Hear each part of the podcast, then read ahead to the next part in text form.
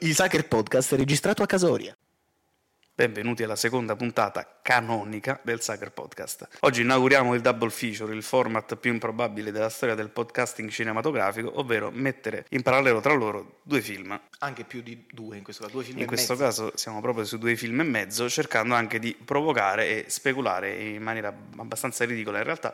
Però oggi tenteremo una strana provocazione tra tre film che sono dei noir, boh, sono dei melodrammi sentimentali, boh, Sono dei gialli? boh, tre film diversi tra loro per nazionalità, Sì, americano, coreano, italiano. Senza spoilerare di quali si trattano, almeno Non su ancora. quello italiano. Non ancora, insomma. Diversi per decenni d'uscita e diversi per età anagrafica a cui i tre autori ci sono arrivati. Abbiamo due sessantenni e uno Un splendido trentenne. Esatto.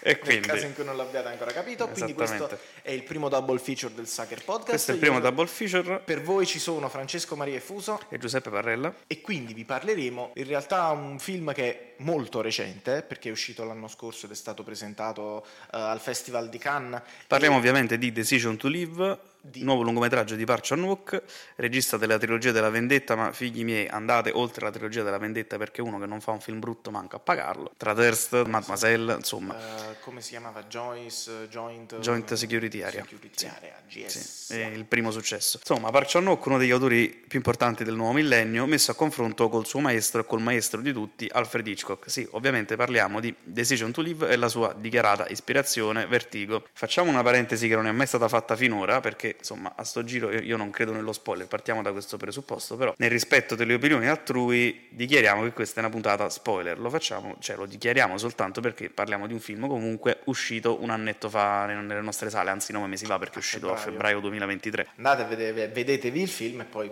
sentite la puntata esattamente, che è lo stesso ragionamento che si può fare in realtà per eh, tutti gli altri film di cui parleremo in questo Sucker Podcast. Sì, sul film di Hitchcock poi è inutile parlare di spoiler perché basta conoscere il titolo italiano per spoilerarsi il colpo di scena del film, quindi Vertigo, non citeremo il titolo italiano per ovvi motivi. Come di consueto, prima di iniziare ad analizzare in maniera improbabile i due film e mezzo citati, è tempo di inaugurare la scaletta parlando delle uscite della settimana. Siamo alle battute finali del mese e quindi vi parleremo delle uscite della settimana scorsa, del 16 novembre e della prossima settimana praticamente. Noi usciamo il venerdì, i film escono il giovedì e quindi parliamo di un po' di tutto. Ricominciamo come di consueto con la parentesi aversana. Il 27 novembre torna al cinema Madre di Bong Joon-ho, sempre per rimanere in tema Sud Corea. Bong Joon-ho, già regista di Parasite. A seguire, la settimana successiva Abbiamo sarà- un'anteprima nazionale, Viaggio a Tokyo di Ozu, il 4 dicembre e in tutto il resto delle sale la settimana dopo. Non ricordo se è adesso l'11 o il 12, torna Capolavoro di Ozu, uno dei film più importanti della storia del cinema. Possiamo annunciarvi, ma con grande orgoglio per gli esercenti in questione, che Viaggio a Tokyo sarà un'anteprima nazionale ad Aversa. Dulcis in fundo poi la settimana successiva, 11 dicembre, cioè In the Mood for Love di Wong Kar Wai. Quindi, ciao Victor, cosa è uscito questa settimana?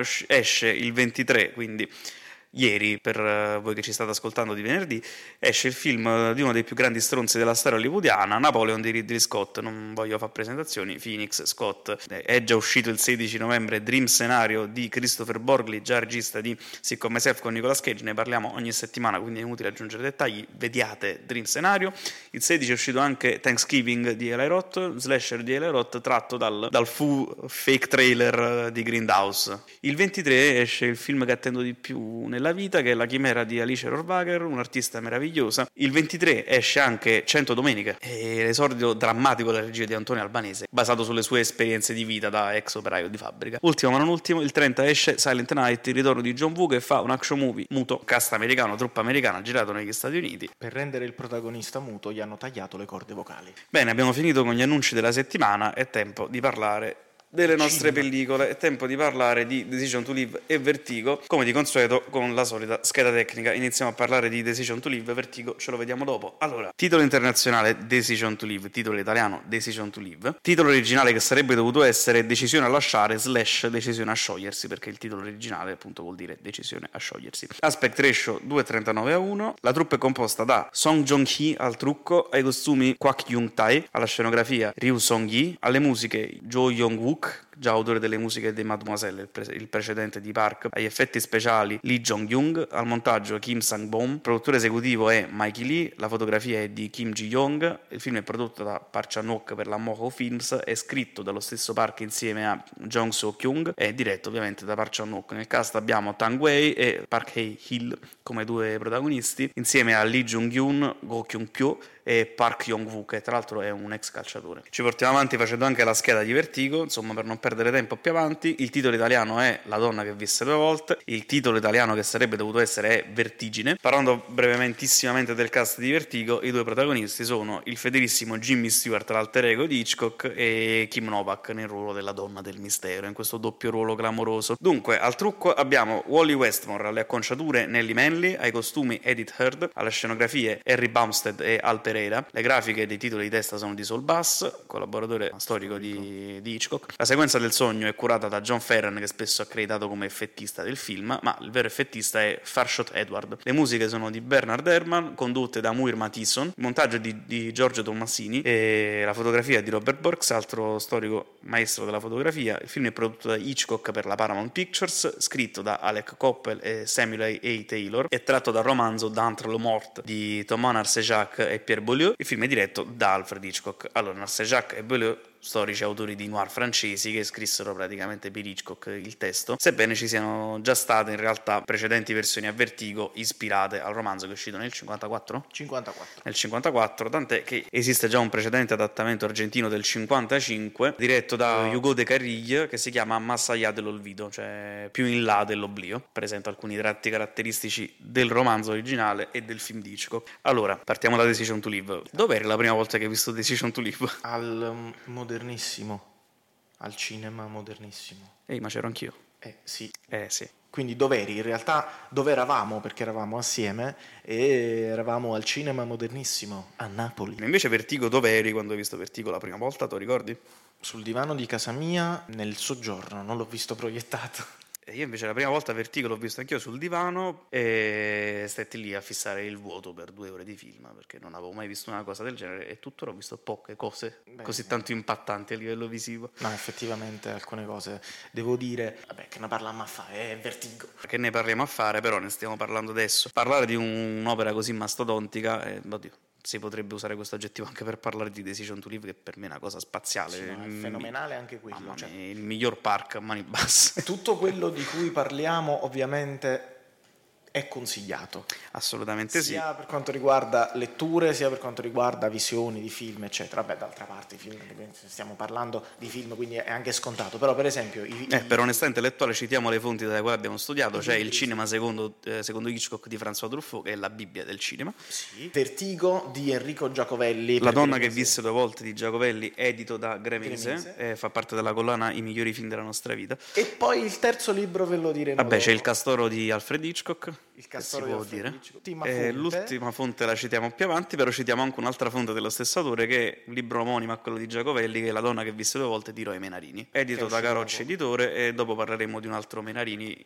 quando parleremo del secondo film e mezzo più avanti. Del mezzo film. In realtà dello, sempre di Menarini vi consigliamo di ascoltare la puntata del, del podcast Il posto delle fragole. Sì, una bella su... puntata su Decision to Live, il cinema di Park, insomma. Andiamo su Decision to Live. Di, di che, che, parla, parla Decision to Live? Decision to Live è un noir, è un anti-noir, è un thriller, è un antithriller, è una soppopera, lo scopriremo vivendo. Parla del detective Jang Jae-jun, che è un detective depresso che vive dalla propria insonnia, è un detective meticoloso ossessionato dalla risoluzione del caso, lavora nella prefettura di Busan, la principale città portuale della Corea del Sud, ha un rapporto coniugale sostanzialmente monotono per essere buoni, con una moglie che è una fisica nucleare, lavora in una centrale nucleare in un'altra città e che vede di conseguenza poco. Ha una moglie a distanza, si vedono solo nel weekend, lo dicono pure all'inizio. Sì, lo dicono anche, anche se ci vedremo, cerchiamo di scopare una volta a settimana perché aiuta la, la longevità mentale e fisica. Anche se ci detestiamo. Vabbè, eh, inizia il film anche come un buddy movie se vuoi perché c'è Suwan che è il suo assistente, il suo aiutante come detective. Subentra il caso nella loro vita dell'omicidio-suicidio di uno scalatore. Sostanzialmente è caduto e quindi torna all'infinito nel film di Park, questa inquadratura aerea, questa plongée incredibile, lontanissima di questo cadavere spiaccicato a terra. E qui sgancia la prima provocazione, da una canna all'altra, la vera anatomia della caduta è questa. Non posso controbattere perché il film ancora non l'ho visto. Ah, nel senso, almeno Parcianuk si ricorda di farti l'anatomia della caduta, cosa che il film che si chiama Anatomia di una caduta non fa, si dimentica di parlare della caduta da un certo punto in poi. Questa anatomia della caduta perde completamente il filo del discorso perché il nostro detective, che non è un detective ma poi ci arriveremo, si innamora della moglie vedova dello scalatore, Song Sore, che è cinese. E anche sospetta omicida, nel senso che eh, è un suicidio che avviene in circostanze misteriose, perché ci sono tanti fatti che non tornano, in pratica. Questa è proprio la, la, la traccia narrativa da mystery.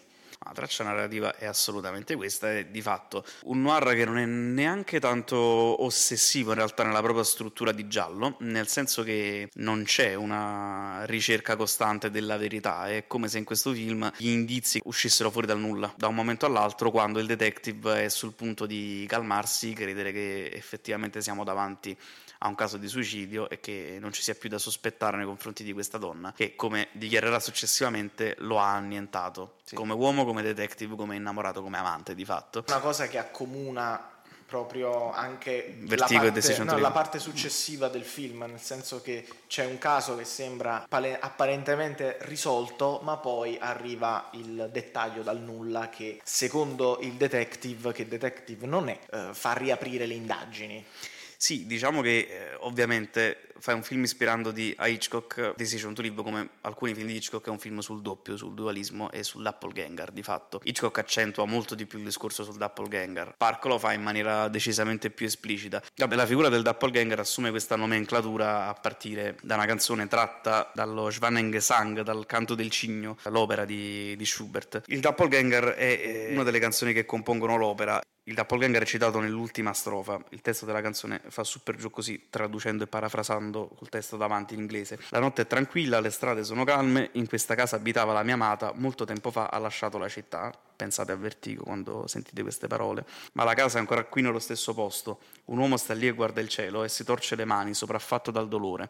Sono spaventato quando vedo il suo volto. La luna mi mostra la mia forma. Oh tu, Sosia o Doppelganger, tu pallido compagno, perché imiti, copi il dolore del mio amore che mi tormentava in questo luogo così tanto tempo fa? Già a partire insomma da questa prima informazione sulla figura del Doppelganger, che insomma per i più studiati è anche una figura ricorrente nel cinema di Lynch, che sia Strade Perdute, che sia soprattutto Twin Peaks, tutta la saga di Twin Peaks. La prima strofa di questa canzone già ci parla molto chiaramente di Vertigo. Cioè, la casa in cui abitava la mia amata, molto tempo fa ha lasciato la città, quindi il dualismo tra Madeline e Judy, le due protagoniste di Vertigo. In realtà lascia... proprio nel film avviene proprio l'atto del lasciare la città in Decision to Live. Quindi, solo che non lo fa la, la mia amata, lo fa il nostro amato. E lo fa anche l'amata. Che è il protagonista. Sì, però ovviamente il punto di vista noi che sappiamo è il suo, è lui che se ne va per primo, poi Park non segue proprio pedissequamente queste strutture perché sennò altrimenti dove sta la creatività? No, ma infatti, cioè, Decision to Live è ispirato, ma principalmente una decostruzione del linguaggio di Vertigo alla fine. Cioè, un ripetere figure in declinazioni diverse, anche perché la cosa che più trovo fenomenale del film di Park è il fatto di prendere un genere comunque classico come il noir, che ha origini antichissime e letterarie prima che cinematografiche, decide di rideclinarlo al presente aggiungendo una componente che per me è pazzesca, anche se odio vedere queste cose nei film, i cellulari, la tecnologia in realtà cioè, è... ci sono molte soggettive del telefono, cioè la, come se la camera fosse dentro il cellulare quindi vedi le grafiche, le scritte del telefono come la grafica dell'orario, del timer dell'iPhone che si sovrappongono alla faccia del protagonista che guarda lo schermo, cioè questa aggiunta della componente tecnologica è pazzesca. Sì, è un uso della tecnologia che non è scontato, ha una funzione sia narrativa perché comunque colpi, molti colpi di scena sono portati dai cellulari, però appunto non c'è una, una facile retorica su queste su, no, sulla tecnologia, sui cellulari. Soprattutto è proprio uno strumento di lavoro in questo film. Cioè, lo strumento più usato dai detective presenti nel film. Ci fa, fanno le foto, le foto delle, scene, delle, scene, del crimine. O banalmente tutta la faccenda della registrazione è una registrazione fatta su un iPhone.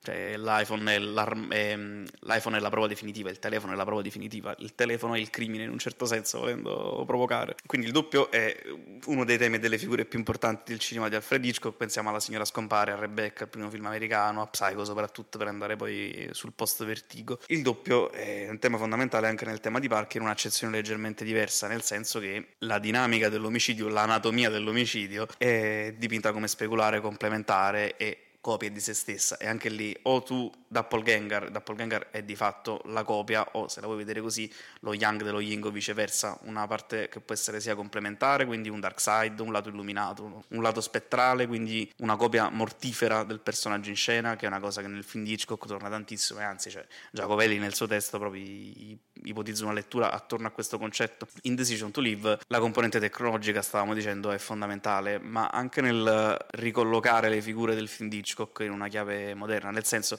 nel film di Hitchcock, ma come anche in realtà in Rebecca, oltre che in Vertigo, è importante il quadro. Cioè c'è questo quadro in Vertigo che eh, la protagonista Madeline, che è questa donna, spieghiamo un attimo la trama. Scott, il protagonista, che è Jimmy Stewart, che è un poliziotto attualmente in pensione dopo un incidente che gli ha provocato degli attacchi di vertigini ricorrenti e quindi non può più stare sul campo, viene ingaggiato privatamente da un suo amico affinché indaghi sulla moglie poiché ne sospetta l'infedeltà. Nel pedinare questa donna, la segue fino a trovarla in questo museo e in questo museo c'è questa gigantografia di una donna donna d'epoca che le somiglia incredibilmente. Il quadro che appunto ritorna in vari momenti del film rappresenta in un certo senso un contatto col passato e col regno dei morti, perché la donna che potremmo identificare come una sua sosia in altra epoca, semplicemente un richiamo atavico, se vogliamo metterla in questi termini, è importante il quadro, perché il quadro in un certo senso riporta in vita. Nel film di Park c'è una cosa molto simile, nel senso che il quadro è un po' uno spoiler senza contesto nel film di Hitchcock, è un indizio che ti servirà più avanti. Nel film di Park c'è un altro tipo di quadro che è fondamentale, cioè il protagonista si rende conto del vestito che indossa Song Song Soren nella seconda parte di film, quando c'è questo fantomatico secondo omicidio, si rende conto dell'indizio attraverso il selfie di alcune persone che sono lì in riva al mare della città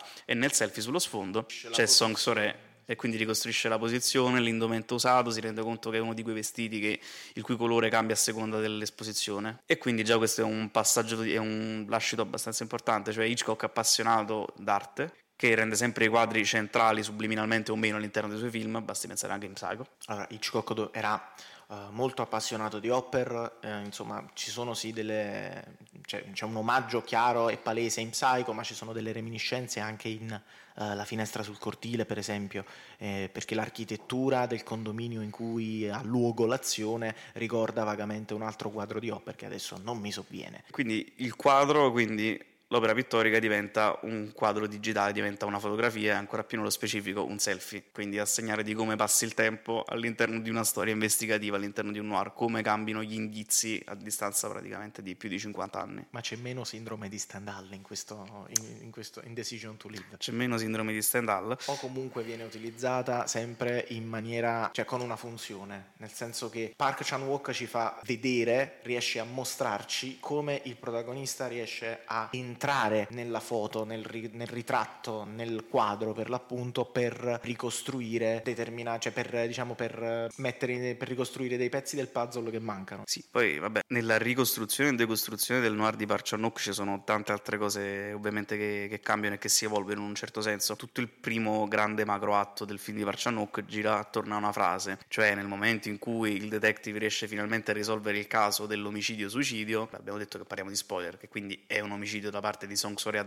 danni del marito che viene gettato giù da questa montagna, lui le dice, e il suo modo di dirle ti amo, mi hai annientato. Lei, che ricordiamo è cinese, quindi viene molto enfatizzata questa barriera linguistica tra lei cinese che non parla bene il coreano, lei va a cercare su un, su un dizionario cosa significa annientato e trova il significato ridotto a niente, che poi è una frase che tornerà più avanti, ridotto a niente. Viene annientato, in che senso? Lo si può ovviamente intuire come un hai distrutto il mio amore, ti amavo e ora le mie convinzioni sono crollate ho scommesso su di te, perché lui sceglie di voler credere che si tratti di un suicidio e che lei non abbia ucciso il marito. Sì, diciamo che, per usare un termine brutto, è diventato un po' simp nei suoi confronti. Sì, è diventato proprio un simp nei suoi confronti e ha accecato finalmente, è accecato finalmente da un amore nuovo che è una cosa che aveva perso. Il problema però è che questa cosa gli si ritorce contro perché comunque lui va non solo contro quello che è il suo desiderio ma va anche contro la sua etica professionale perché praticamente insabbia tutte le prove contro... Uh, Song Sore. Che di fatto insabbia tutte le prove contro Song Sore, le dà e, e, le ultime rimaste le mette a sua disposizione, le dice distruggile. Sì, gettale in un punto dell'oceano abbastanza profondo affinché nessuno lo trovi. E infatti in realtà altro spoiler. Bene, siamo stati interrotti dalla consegna dei miei Blu-ray del Black Friday di Fan Factory Shop. Sono arrivati infatti due film di Park, di Vendetta e Terzo, siamo contenti.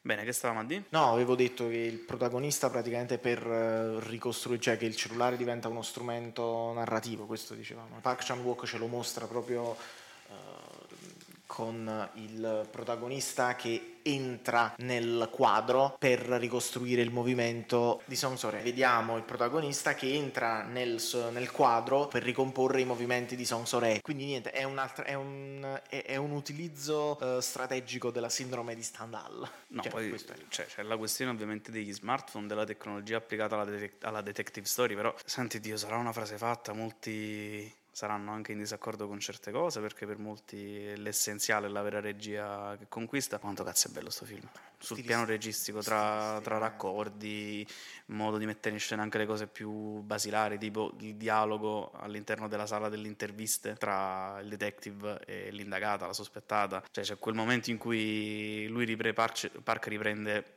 i monitor e tramite i monitor ti fai campi e controcampi. Uno split screen alla De Palma. è folle quella roba lì, sì, è diciamo, meravigliosa. Ecco. Cent'anni fa si stava parlando della fantomatica frase mi hai annientato, ridotto a nulla. Park con questa frase racconta la fine del rapporto in un certo senso e infatti c'è una cosa meravigliosa. Lei alla fine del film parlando di quell'evento della volta in cui lui le ha detto mi hai annientato per poi andarsene e abbandonarla, eh. lei descrive quell'evento dicendo la volta in cui mi hai detto ti amo. È dolcissima quella cosa, ma proprio l'aggregare la criminalità con l'amore, col sentimento, con l'erotismo, con l'attrazione, con la dipendenza è il tema fisso del film. L'inquadratura più bella del film sono le mani di loro due ammanettate letteralmente sì. che si accarezzano. Però insomma il mi hai annientato, metatestualmente, è un mi hai annientato anche in quanto detective. In che senso?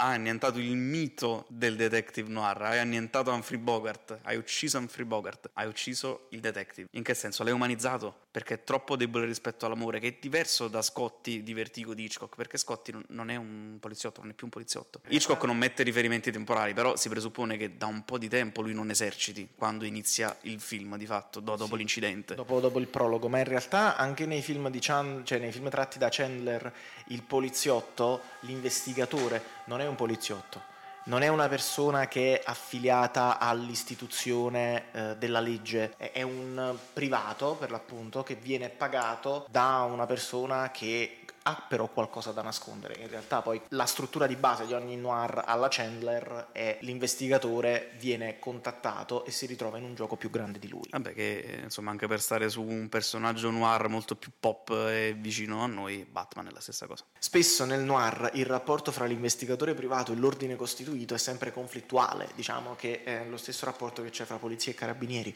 Stiamo lì. In Decision to Live è leggermente diverso, nel senso che il protagonista è di fatto fedele affiliato all'istituzione per cui lavora. Salvo poi tradirla in realtà, perché poi quello, il, cioè, il, fascino della criminalità sta in quello, del far distaccare dalla propria etica lavorativa un personaggio. Qui sta il senso del mi hai annientato. Eh, però è anche un discorso un po' più storico in realtà, cioè hai rotto un archetipo narrativo, hai indebolito una figura che è mitizzata, cioè c'è anche un tipo di discorso di questo tipo che fa Giacovelli nel suo saggio su Vertigo di Hitchcock, cioè parlando anche di altri personaggi, di, di altri detective hitchcockiani, no? Ad esempio parlando di Cary Grant, Cary Grant in un thriller, in un noir hitchcockiano non può, giocando sul colpo di scena, macchiarsi di un omicidio, perché è il divo hollywoodiano, il detective, che è anche divo, non può essere un criminale, non può essere una figura negativa. È anche quello il tipo di rottura, cioè tarpa le ali del detective Park con questo personaggio femminile meraviglioso e lo fa scendere dall'Olimpo, lo umanizza. Quello è l'annientamento. Cioè, anche perché appunto questo è quello che ci fa dire, in realtà quello che Park ci ripete dicendo questo non è più il cinema classico, il cinema moderno è questo, è un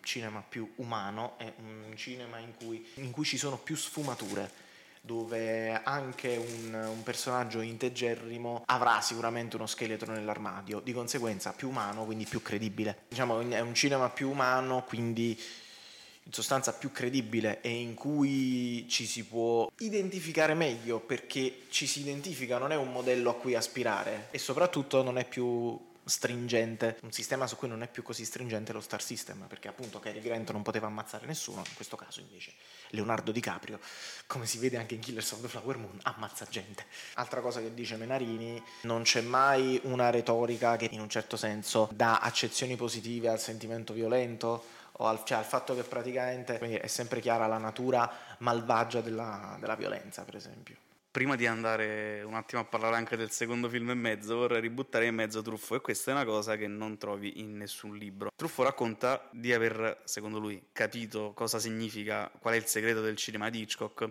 durante un evento nel quale proiettarono vari spezzoni di baci e omicidi all'interno della filmografia del maestro britannico e guardando consecutivamente varie scene d'amore nei film di Hitchcock giunse alla conclusione che Hitchcock gira gli omicidi come scene erotiche e le scene erotiche o d'amore come omicidi. Cioè, secondo Truffaut, cinema di, nel cinema di Hitchcock l'amore è crimine, è malato, è malsano, è ossessivo, è tossico in generale. Nel senso è un sentimento talmente estremo che dal punto di vista filosofico di Hitchcock l'amore porta alle più folli delle azioni, che è un po', volendo, uno dei significati del film di Park Chan-wook. La regia di Park, che non è soltanto bella ma fine a se stessa, ma è, è additiva più che altro nei confronti della narrazione del film, perché quanti cazzo di dettagli ci sono in questo film? È la sagra del dettaglio del particolare. L'ho visto troppe poche volte per poterti dare una risposta esaustiva. Ce ne sono tanti. Ma sì. Telefoni, ma... oggetti, ma applicazioni di telefoni, monitor, Bana... occhi. Occhi, ma banalmente anche la, i raccordi visivi tra un'inquadratura e l'altra dove magari il soggetto è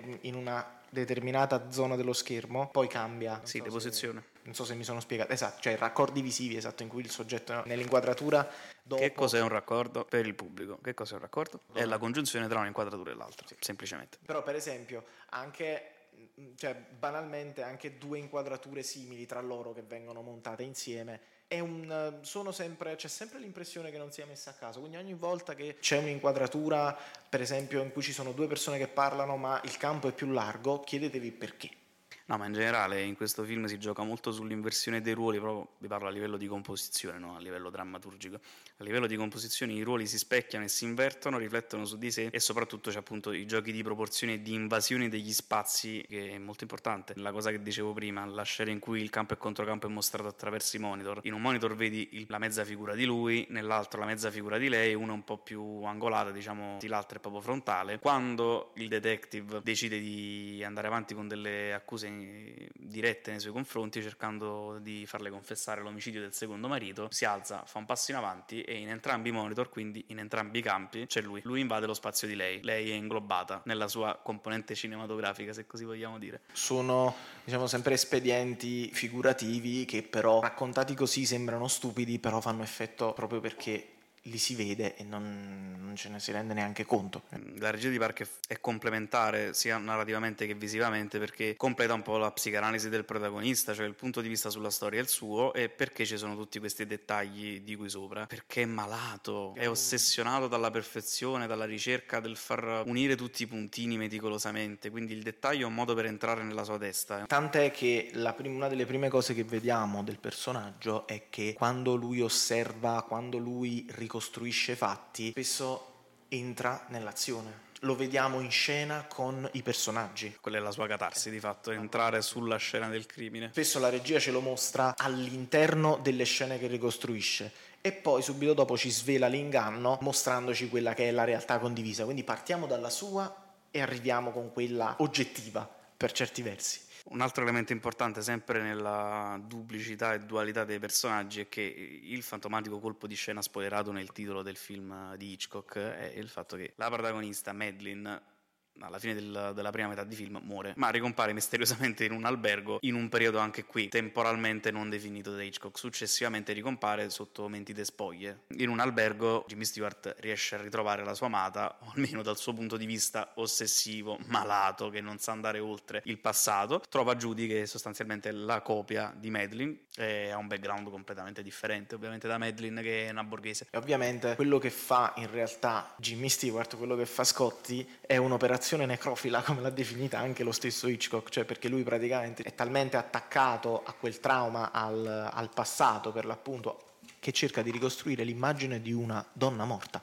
Sì, anche perché il romanzo di Beaulieu Narcejac, D'entre la morte da cui è tratto il film di Hitchcock, si ispirava a un testo belga che è Bruges la morte di Georges Rodenbach. Sì, che praticamente quel romanzo lì riassume il secondo atto del film, cioè un uomo che, ossessionato dalla morte dell'amata, la ritrova in un'altra persona e inizia a pedinarla come Jimmy Stewart, la ritrova come Jimmy Stewart e inizia a vestirla e conciarla come la donna perduta, fino a far combaciare esteticamente parlando le due figure. Crea un simulacro. Crea un simulacro e un atto necrofilo di fatto fatto. Questo discorso della, nel caso di Hitchcock c'è in effetti un atto di rinascita, nel caso di The Decision to Live la donna del mistero, la femme fatale, ma anche lì, mo ci torniamo su questi concetti, esce soltanto di scena momentaneamente, non muore, sparisce, che è diverso, la signora sparisce, anche lì. Eh, la signora sparisce e si lascia ritrovare in un'altra città dove guarda caso si è trasferito anche lui. Cioè Park non fa mai uscire di scena con la morte, ma è come se suggerisse uh, una camaleonticità da parte del personaggio femminile. Cioè, nel senso, uh, l'ambiguità del tema portante non solo di Vertigo di Hitchcock, ma anche di Rebecca di Hitchcock, che formano sor- una sorta di dittico, cioè il dualismo della donna, il quadro, insomma, sono gli stessi temi praticamente. Rinnamorarsi perdutamente, l'archetipo è quello. Non è un caso che anche durante l'intervista uh, di Truffaut, Hitchcock, parlando di Vertigo, si riferisca anche a Rebecca, ad esempio. Sì, voleva sul... fare l'effetto Vertigo in Rebecca. Voleva essere, esatto, l'effetto Rebecca. Park in un certo senso adotta l'ambiguità, cioè l'ambiguità è il tratto che contraddistingue i due film di Hitchcock, ma stiamo a parlare di Vertigo qua. Park invece prende una caratteristica che invece è, caratterizza di più il suo film ma che, come nel caso di Vertigo che si aggancia a un film precedente dello stesso regista, Park fa un film sinuoso quando fa Decision to Live, come è sinuoso Mademoiselle, che è però un film decisamente più erotico e che ha caratteristiche, tempi, temi completamente diversi. Però, insomma, c'è un gancio tra i due film conseguenziali di Park, come c'è un gancio tra l'inizio e l'apice del cinema hollywoodiano di Hitchcock, Rebecca e Vertigo. Però Park che fa? Li fa combattere questi due concetti, perché la sua protagonista, che non è protagonista femminile, è protagonista del film, e mo ci arriviamo, è in lotta con se stessa. È un personaggio ambiguo nella misura in cui scappa costantemente, non si sa da cosa, dal suo paese, che è anche un tema che torna in park, vedi Joint Security Area, il conflitto tra le due Coree, è in conflitto col paese, è in conflitto con se stessa, è in conflitto con la sua vita sentimentale e o sessuale di cui non ci viene praticamente spiegato nulla in due ore di film sulla sessualità dei personaggi praticamente, è costretta a mutare pelle, vuole mutare pelle, queste sono cose che sta a noi decifrare, però il fascino di questo personaggio che è una cosa molto diversa dalla protagonista femminile del film di Hitchcock in realtà è che l'esistenza di Song Sore di Decision to Live si regge sulle menzogne, sull'essere artefatta, cambia personalità da un atto all'altro del film, in virtù di cosa? In cerca di attenzioni, sì, perché quello è il punto del film, lei non cancella le prove dal cellulare perché spera di poter tornare a essere un sospetto per il suo amato. È camaleontica proprio per cui, ma, ma già basta anche solo aver presente il fatto che lei consideri una... Um, cioè, lui la fa una chiavica quando le dice mi hai annientato e questo lei comunque lo considera come un, un ti amo, come se, detto, come se lui le avesse detto ti amo, cosa che in realtà non è mai successa perché diciamo la frase chiave che dice lei a proposito di questo è tu quando mi hai detto che mi amavi è stata la fine del tuo sentimento, è finito il tuo sentimento ed è cominciato il mio che non è proprio il più sano dei meccanismi. Assolutamente no, ma è un film malsano sotto il punto di vista morale questo qui. Però di fatto, mo ci agganciamo anche al secondo film e mezzo, è un racconto sull'imperfezione, Decision to Live. Cioè, la caratteristica di luce portante dei noir classici di solito è proprio l'ombra, è il modo in cui l'ombra si muove nello spazio. L'ambientazione notturna. L'ambientazione no? notturna, giocare anche con le forme geometriche degli ambienti chiusi per dare proiezioni di luce e ombre particolari. L'elemento portante del noir è l'ombra e la protagonista del film di Park è un'ombra. Perché? Decide di diventare un'ombra in virtù dell'inseguire la menzogna. Per scappare dalle sue imperfezioni diventa vacuità, diventa ombra, diventa quindi l'elemento noir. E anche l'ombra del personaggio. Anche l'ombra del personaggio, sì. La, la, se, la seconda Song Sore è l'ombra della prima Song Sore. Insomma, i due omicidi dei due mariti rappresentano di fatto il dualismo del personaggio rispetto a se stesso. Anche lì lui diventa lei perché abbandona un rapporto, abbandona una città, ammazza il suo matrimonio e ammazza in parte anche il suo mestiere. Per cosa? Per abbandonarsi all'altro. Cioè è reciproco il perdersi per l'altro, a differenza del film di Hitchcock in cui anche lì Madeline, quindi la prima Kim Novak, non si perde per lui e lui a perdersi per lei. Nella seconda parte del film lui è malato, lui domina il rapporto, Judy è la vittima, Judy cade per lui. C'è una complementarietà in entrambi i casi. In realtà. Uh, ah, tra l'altro a proposito del titolo, quando si rincontrano nella seconda parte di film, quando lui si trasferisce tipo e rincontra Song Sore, le chiede perché se n'è andata, insomma e è un incontro a quattro perché ci sono anche la moglie di lui e il marito di lei. Il secondo marito esatto, di lei. Il secondo marito di lei. Tra le, diciamo, ecco, fra le righe, fra queste battutacce, insomma, eh, lui chiede a lei perché se n'è andata, cioè, o comunque lei dà il, la motivazione del suo aver, cioè il perché della sua decisione di lasciare. Cioè ha detto, eh, lascia in questo, in questo senso sia per lasciare Busan e sia per lasciarsi indietro la relazione finita male, che fosse poi quella del marito morto o del detective tormentato. Del detective tormentato è cosa su cui ci si può arrovellare. Ci si può arrovellare, poi in realtà il finale del film, che è quello che poi rimanda al titolo, forse ci si deve più affidare anche al titolo originale, che è decisione a sciogliersi, non a lasciare o a lasciarsi. Sciogliersi diventa poi uno spoiler didascalico del finale, cioè lei si sotterra come aspettando che la marea faccia sciogliere i cumuli di sabbia e che quindi la affossino sotto il livello della sabbia. Sente... Quindi lo sciogliersi è relativo alla relazione e allo sciogliersi della sabbia, quindi alla morte. In realtà fa anche riferimento al fatto di gettare il cellulare in un posto, nel posto più lontano dove nessuno lo può, nel, più, nel punto più profondo dove nessuno lo, può, lo, possa trovare. Ed è esattamente quello che fa Sonsore. E infatti in realtà quello che succede alla fine, questo seppellirsi eh, e lasciarsi trasportare dalla marea, allude naturalmente anche al modo di insabbiare sia letteralmente sia metaforicamente tutto quello che è stato e quindi in pratica Song Sore segue alla lettera quello che le era stato detto di fare, cioè di gettarsi in un punto del mare, nel punto più profondo del mare in cui nessuno lo, cioè in cui nessuno potrà trovarla. Si fa si fa seppellire dalla marea, però il fatto che comunque non venga trovata e il film finisca diciamo, con questa ricerca disperata di, uh, di lei nel, dire, su questa spiaggia selvaggia enorme non è ovviamente non è, non è un finale risolutivo ecco anche se è molto facile intuire, mettere insieme i pezzi e capire cosa succede. No, poi c'è anche un'altra forma esplicita di comunicazione visiva là, perché a un certo punto, mentre lui arriva in spiaggia e cerca lei, c'è un'inquadratura della mano di lei che prende tutta l'immagine, tutto lo schermo, che va in dissolvenza incrociata con un'inquadratura di lui in campo medio che corre, quindi lui è piccolino all'interno della sua mano, lei ce l'ha nel palmo di una mano. Tocchi. Che è proprio, quella è proprio un'iccoccata classica, cioè un significato, un modo di dire che viene trasformato in immagine come il libro aperto di Norman Bates in Psycho, insomma queste sono altre, altre storie. Tocchi da, da, maestro.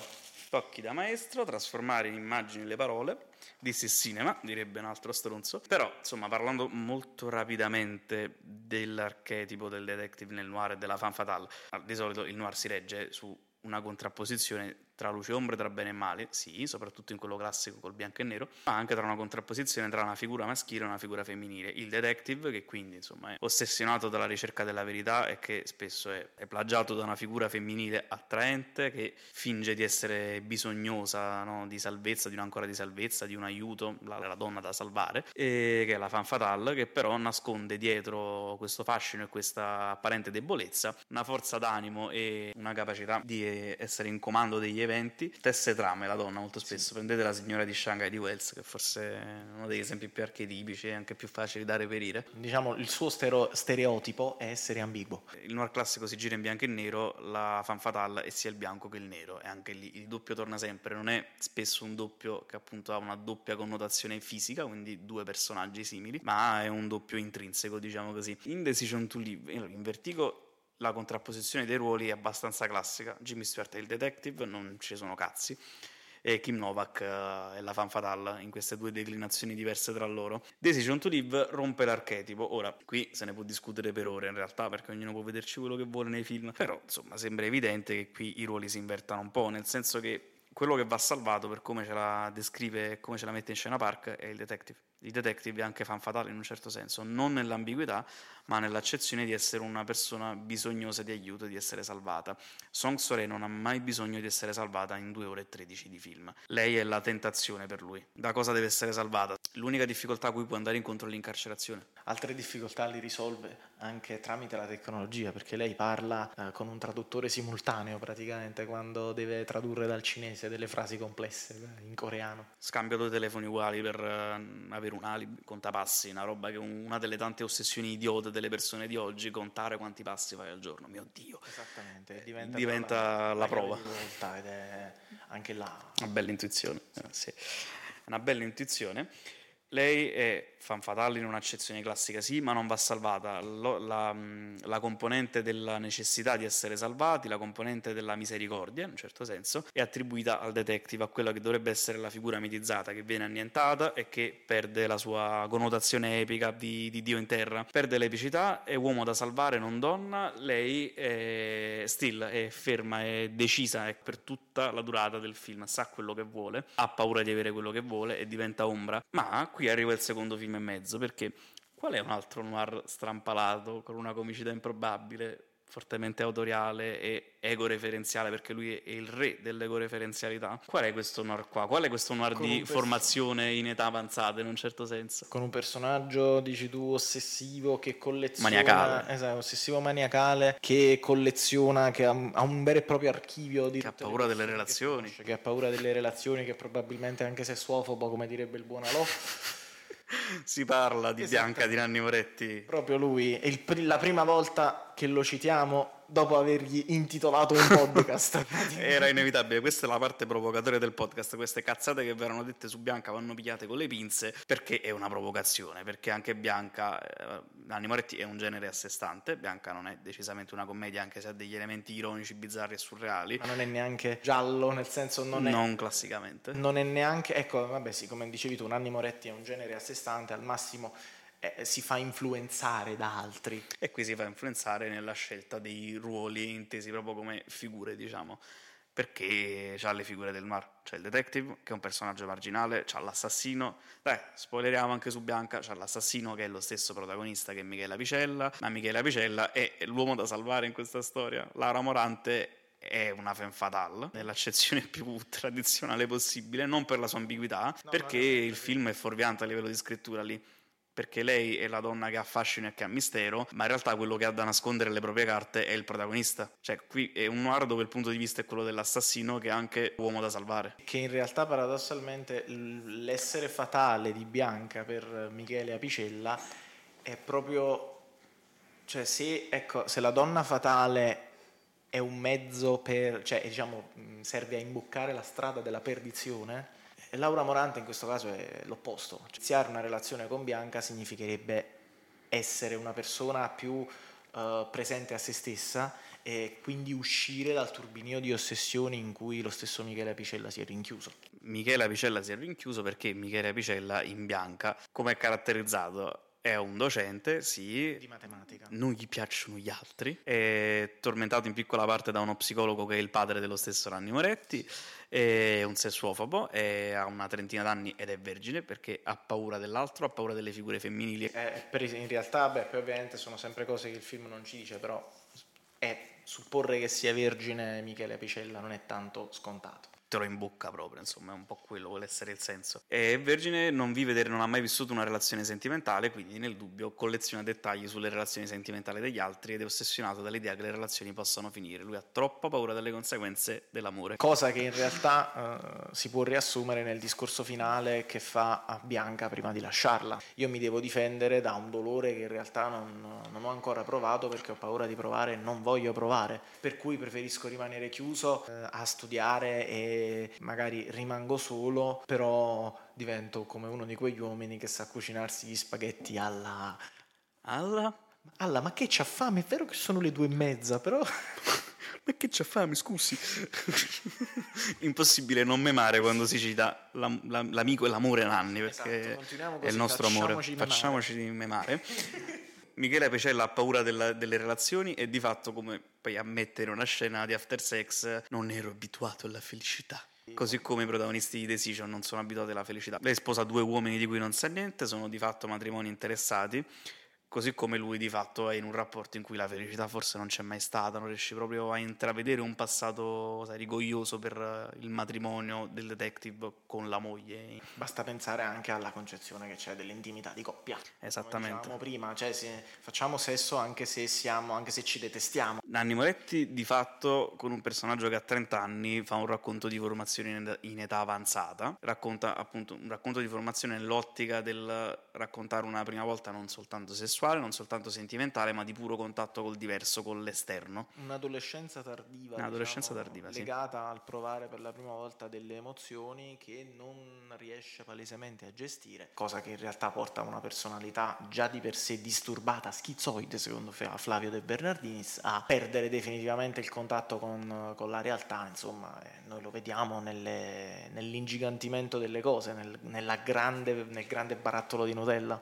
che è un meme ma è anche punto cardine del film. Sì, e anche Park in un certo senso fa un racconto di formazione in età avanzata, perché hai proprio l'impressione che, come dicevo prima, per entrambi è una prima volta, da un punto di vista della cieca convinzione nei confronti del sentimento sebbene come elemento d'attrito diciamo, tra il desiderio e la concretizzazione di esso, quindi il desiderio sessuale, sentimentale, spirituale dell'anima in un certo senso, l'attrito è dato dalla paura del dover cambiare, dell'affrontare concretamente una decisione e torniamo sempre là. In bianca, stavamo a dire, il detective è sostituito dall'assassino perché il punto di vista dell'assassino, anche se non lo sappiamo, lo scopriamo verso il finale, è il punto di vista sulla storia. Il detective è un personaggio secondario, viene messo da parte. Anche se una funzione ce l'ha il detective, cioè perché nel momento in cui Michele fa amicizia con, cioè amicizia, diciamo, stringe un legame con il commissario, decide poi effettivamente, cioè inizia quel percorso che lo porterà poi alla fine a dire sono io quello che cercate.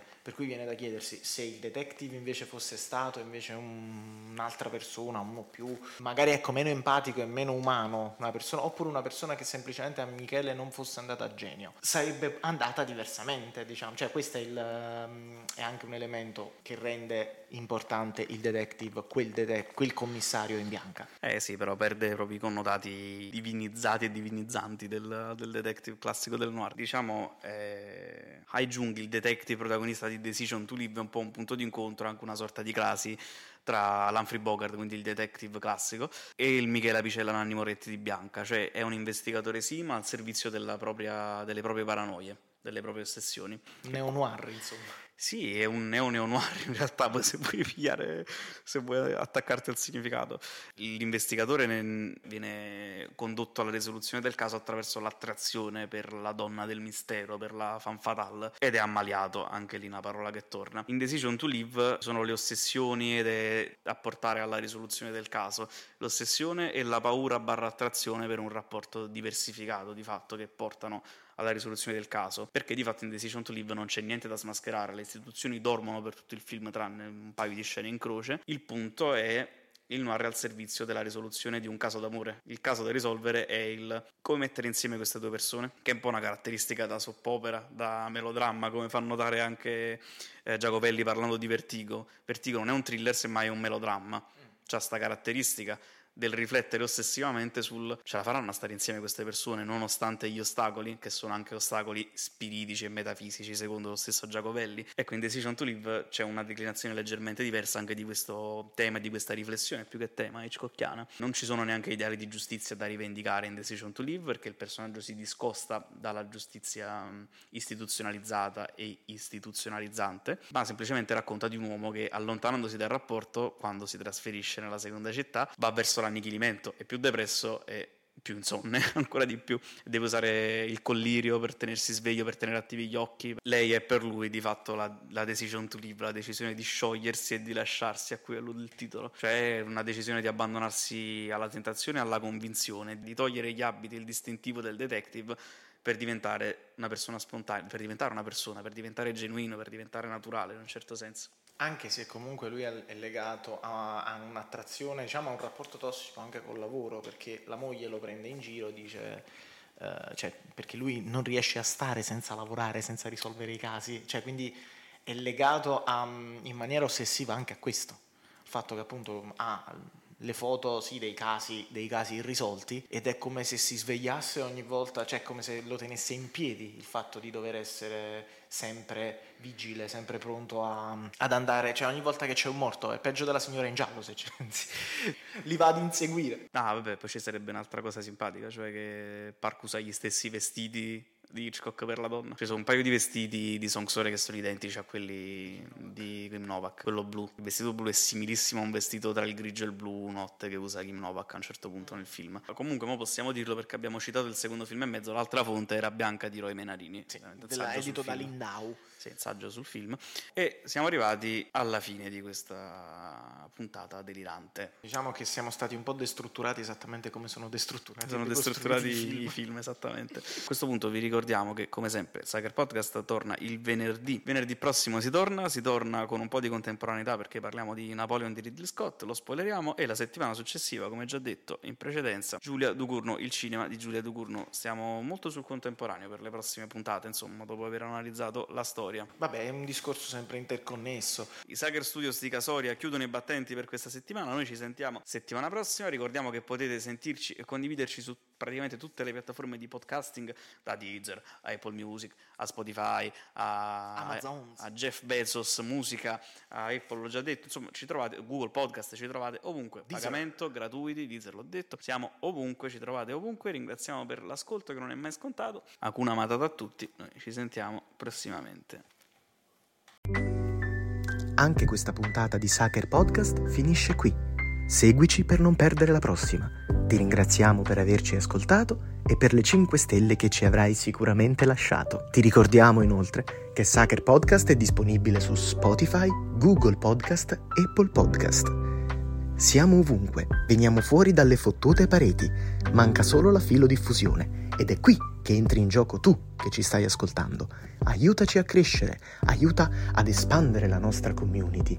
Lascia recensioni positive, lascia 5 stelle, condividici con i tuoi amici, condividici anche con il tuo animale domestico. Nessun riferimento alla signora Pina Fantozzi. Grazie e alla prossima.